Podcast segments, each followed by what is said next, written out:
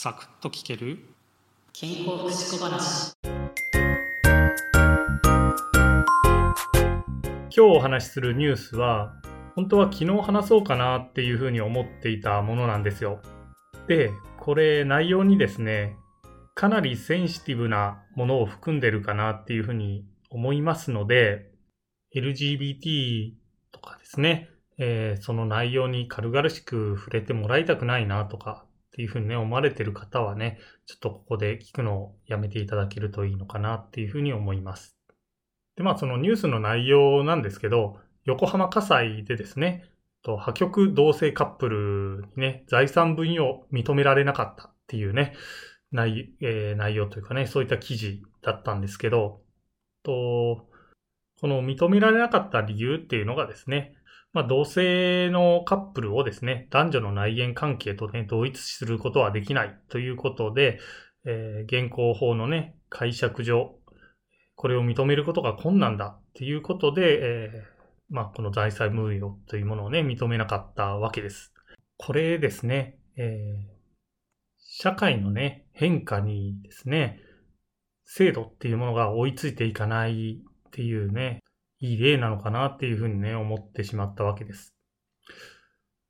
まあね、いろんなものの多様性っていうものをね、昨今よく言われてるんですけど、多様性を認めようっていうふうに言ってもね、それが現実的にね、認められることっていうのはなかなか難しいっていうものを、これがね、えーまあ、今回の裁判のね、結果に現れたのかなっていうふうにね、思ったわけです。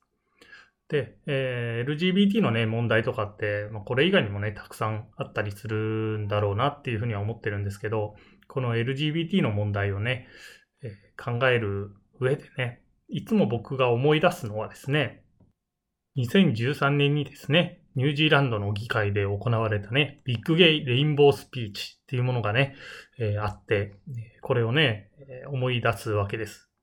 まあ、生でね、僕これを聞いたわけではなくて、こういうもんがあるんだよって教えてもらった後でですね、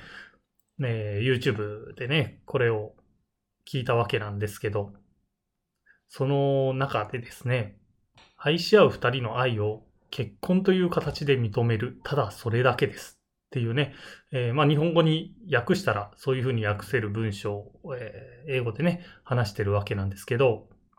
ただね、えー、本当に好きな人同士がね、一緒に生活して、もちろん、最初は好きでもね、えー、一緒に生活していく中でですね、仲違いをしてもう嫌いになるっていうことはもちろんあるわけじゃないですか。それは別にね、同性でなくても異性でもあって、まあ、離婚っていうものがね、だからある。で、その際にはね、もちろん財産分与っていうものが行われていてですね、じゃあなんでね、同じ愛し合う二人っていうものが一緒になっていて、異性だと認められることが同性だと認められないのかっていうね、えー、疑問、そういったものが出てくるのは、まあ当然なのかなっていうふうに思います。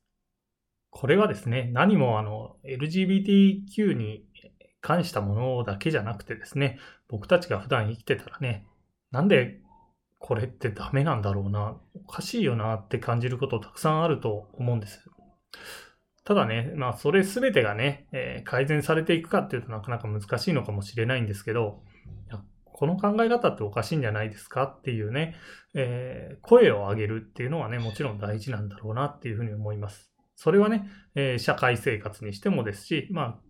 仕事をしてる中ででもそうかなっていうふうに思うんですけど、で、えー、それをね、聞いた方はね、いやいや、それは現行の制度がこうなんだからしょうがないじゃないかっていうふうに、えー、全てね、否定から入るわけじゃなくてね、その話を聞いて、あまあ現行の制度はこうなんだけどね、ここはやっぱりこういうふうに変わっていかないといけないよねっていうふうに、ただ変わっていかないといけないけど、今すぐそれは無理だけど、変えていく努力をしていってみようがねっていうふうな感じでね、えー、受け止めて、改善できるところは改善につなげていこうと